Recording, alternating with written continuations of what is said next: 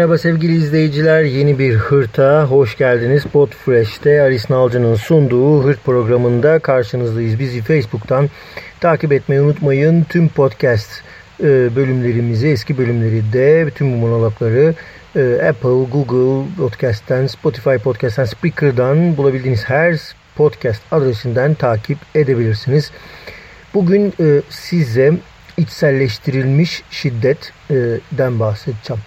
İçselleştirilmiş şiddet konusu aslında aklımda epeyce vardı. Geçtiğimiz hafta da bunu konuşmak istiyordum. Hatta bir anlamda birazcık konuştum belki. Ama bu içselleştirilmiş, içselleştirilmiş şiddet 30 Ağustos bayramı ve sonrasında akabinde gelen 1 Eylül Dünya Barış Günü vesilesiyle çok daha fazla gündemimi aldı. Ee, bu içselleştirilmiş şiddeti Türkiye e, üzerinden biraz konuşmak istiyorum. Nedendir bu diye e, Süryani çiftin, Ürmüz Diril'in, şey, e, evet, e, Şemunu Diril'in, pardon, e, Hürmüz Diril ile birlikte kaybını daha önce sizle konuşmuştum. E, bu Süryani çiftin e, Mardin'de kendi evlerinin, kendi hallerinde e, yaparken kaybı kaybolmuştu yani. Önce işte PKK'ye attılar suçu sonra asker vesaire derken sevgili çalışma arkadaşlarımdan biri bana 91'de, e, 93'te nasıl e, köylerinin yakıldığını, Süryani köylerinin yakıldığından bahsetti.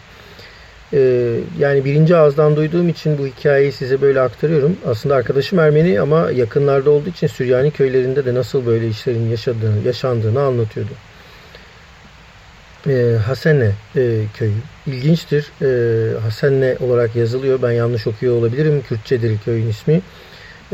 bu köy aynı zamanda e, nasıl diyeyim e, çok ilginçtir. Avrupa'da Hasane adı e, Müslüman Türk toplumların e, kendi yardım kuruluşları, bayramlarda para topladıkları vakfın adı.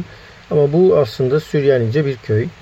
E, bu köy e, 1993'te boşaltılmış. Bu köyle ilgili şunu söylemek istiyordum. E, boşaltıldığında askere gidiyor Leyla Zan'a soruyor o zaman. E, şey veriyor e, soru önergesi e, veriyor. Niye bu köy boşaltıldı diye. E, as, e, şu andaki adı e, Kösreli. Onu da hatırlatalım. E, Kösreli köyü e, boşaltılıyor ve neden olduğunu e, işte sorduğunda e, bu köyün e, aslında işte askerler tarafından boşaltıldığını, bombalandığını vesaire vesaire söylediğinde o dönemin ıı, İçişleri Bakanlığı bir cevap veriyor ve diyor ki efendim o köy öyle boşaltılmış falan değildir. Orası orada 27 tane terörist yakalanmıştır. Bu yüzden boşaltıldığını e, söyleyebiliriz demiş. TBMM kayıtlarında bu var. E, Leyla Zana'nın soru önergesine yanıt 1994'te 23 Mart 1994'te İçişleri Bakanlığı Jandarma Genel Komutanlığı cevaplamış. E, Diyarbakır Milletvekili Leyla Zana'nın Şırnak ili Silopi ilçesinde bulunan Hristiyan köyü e, köyleri güvenlik kuvvetleri tarafından zorla boşaltılmak istendiği iddiasına ilişkin hmm, denilmiş. Yani bir kere hmm, İçişleri Bakanı Nihat Menteş, e, Menteş'e pardon cevap verirken zaten buraların Hristiyan köyü olduğunu söylüyormuş. E, efendim dolayısıyla güvenlik güçleri ile teröristler arasında köy çevresinde işte çatışmalar olmuştur. 20 terörist yakalanmıştır falan da filan da e, e Aksu köyünde 188 yılında kömür yataklarının bulunması nedeniyle Türkiye Kömür İşletme tarafından da orası iç, e, edilmiştir diyor. Bu Aksu de oraya yakın başka bir köy. Yani devletin aslında böyle kömür yatağı ayağına iştimlak edebileceğini de e, söylüyor bu belge. Niye bunu anlatıyorum? Çünkü e, Anadolu'daki birçok Ermeni köyünün başına bunu, bunun gibi bir, bir olaylar çok gelmiştir. Hmm, böyle bu köy boşaltma, yok edilme, topraklarına konma ve e, yakın zamanda bildiğiniz gibi işte Ahmet Türk dahil olmak üzere bir sürü hani Kürtlerin üzerine oturduğunu e, sadece söylemeyeceğim. Bugüne kadar hani hem Kürtler orada yaşıyor hem Türkler yaşıyor ama bir taraftan da öyle bir içselleştirilmiş e, şiddet var ki orada yaşayan, o toprakların üzerinde yaşayan insanlar e, ne yazık ki e, eski sahiplerinin geri dönmesini istemiyor. İşte döneminde bir dönem haberleri olmuştu. Mardin'e Süryaniler geri gitmişti. Orada işte havuzlu mavuzlu evler yaptılar. E çünkü bu insanlar Avrupa'da yaşıyordu arkadaşlar. Avrupa'dan döndüklerinde standartları farklı oldu. Daha doğrusu kendi çocuklarının belki standartları farklı oldu. E bunu da Mardinliler belki kıskanmıştı, sataşmışlardı. E adam da en sonunda bıraktı gitti oradaki evini Mardin'de yaptığı. E, dolayısıyla böyle şeyler de var. Yani geri dönüş üzerine de bunlar konuşulabilir. Neyse. Şimdi demek istediğim bölgede mesela Kürt aşiretleri genelde e, biz sizin topraklarınıza bakarız şeklinde e, sözlerle yurt dışında hala ellerinde tapuları bulunan e, Ermenileri, Ermeni ailelerin geri dönüşünü engelliyor. Ama geri dönüp de hak iddia edenler de oldu bu arada. E, yani gidip köye böyle evet ben bu toprağımı istiyorum arkadaş bununla ilgili dava açacağım. Bu kadar yıldır siz üzerinde oturuyorsunuz. Üzerinde oturmayanlar da var bu arada. Ne yapıyorlar? Hasadını alıp satıyorlar. E, hasadı alıp satmak da bir zarar aslında. Yani uluslararası hukukta 10 senedir sen o toprağı işletiyorsun diye ona bir tazminat vermen gerekiyor. 10 sene ya da 100 sene neyse. Yani sadece Türkiye Cumhuriyeti'nin toprağı geri vermesi de yetmiyor bu tazminat meselesinde. Ee, böyle dedikleri zaman da bir dakika arkadaş deyip e, çoğu e, ailenin e, işte Türkiye'de bulunan o Kürt, Türk neyse ailenin bir dakika biz o kadar da e, şey vermeyiz ya buranın ekmeğini yedik 100 yıldır burayı biz çalıştırdık biz ödedik ona şey oldu mu şeklinde e, hani sana ne kalır biz işçinin parasını verdik gibisinden tartışmalar dönüp silah çekildiği bile olmuştur.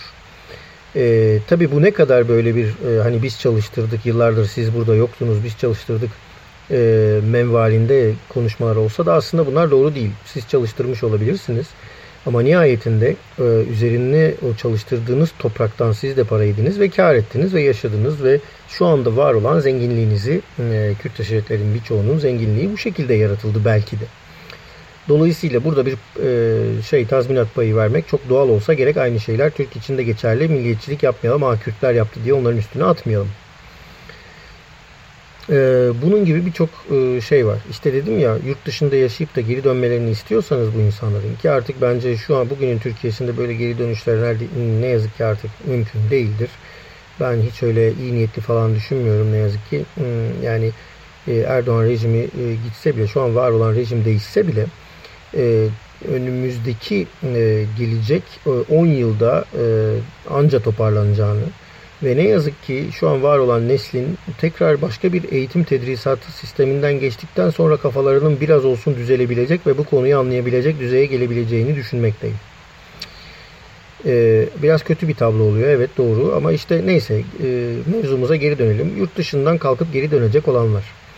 Yani yurt dışından kalkıp geri dönecek ol, olacaksa bu insanlar onların tam, tamamen beklentileri farklı olabilir. E şimdi siz de dün, dün yani köye gelip Silopi'nin köyünde ya da işte Mardin'in köyünde arkadaş havuzlu ev mi yapılır şeklinde düşünüyorsanız eğer e, yapılır. Niye bu insanlar zengin oldu diye de ne yazık e, şey yapmayın, e, kıskanmayın. E, kıskanılmamalıdır. Çünkü bu insanlar yurt dışına gittiklerinde orada eşek gibi çalışmışlardır. E, ve orada yaptıkları zenginliği ne yazık ki kalsalar da Türkiye'de yapacaklardı.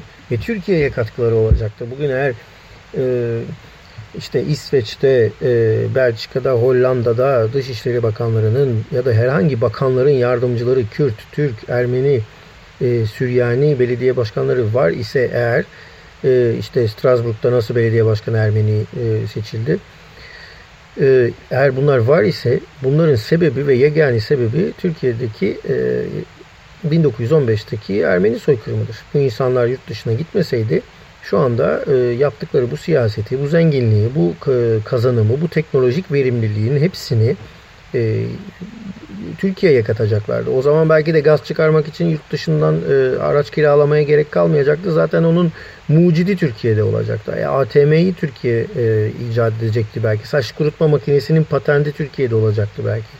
Değil mi? Bunların hepsi Amerikalı Ermeniler tarafından icat edilip patentleri alınmış ve halen e, bunlar yapılan şeyler. Unutmayın Barbie bebeğin patentini bile Floridalı bir Ermeni e, almıştır, yapmıştır. Barbie bebek fabrikasını kurmuştur Amerika'da. E, bu da başka bir hikaye olur. E, ama işte böyle bir e, dünya. E, dolayısıyla geçmişte niye e, bu kadar üzerinde duruyoruz 100 yıllık bu tarihin? Çünkü e, bu tarihte aslında kaybedilen şey bugün üzerinde bulunduğumuz toprakların kazanacağı şeydi aynı zamanda ama ne yazık ki Biz onları işte e, har vurup harman savurup beyin göçü şeklinde yurt dışına göndermekten ibaret olduk. E, ne yazık ki Türkiye'de yurt dışında okuya, okuma e, hevesiyle büyüyen nesiller var. E, çünkü yurt dışında okumak biraz kafa açıyor. Niye olmasın ki Türkiye'de okumasalardı, Türkiye'de bu işler yapılmasaydı e, diye de düşünmeden edemiyor insanlar. E, işte, işte bunların hepsi bu içselleştirilmiş şiddet e, üzerinden görülebilir. Bugün de hala Ebru Timtik üzerinden de konuşabiliriz aynı şeyi. Çünkü e, Ebru Timtik'in e, ölüsü üzerinden bile bir siyaset yapan İçişleri Bakanlığı var. E, yani bunun her açısından bugünkü Türkiye siyasetine, belediyeciliğine kadar e, yansımış bir durum olduğunu söyleyebiliriz. Diyelim içselleştirilmiş şiddeti bu şekilde size e, diaspora, geri dönüşler, toprak talepleri, tazminat meseleleriyle özetlemiş olayım. Bu haftaki hırtlığımı yapmış olayım. Haftaya görüşmek dileğiyle unutmayın. Aris Nalcı ile Hırtı Podfresh'te dinleyebilirsiniz sadece. Ve tabii ki tüm podcast ortamlarında Apple Podcast, Google Podcast, Spotify, Spreaker her ne varsa podcast olarak burada takip edebilirsiniz. Diğer programları ve Facebook'ta, Twitter'da, e, Instagram'da like etmeyi unutmayın Podfresh'i. Hepinize iyi günler.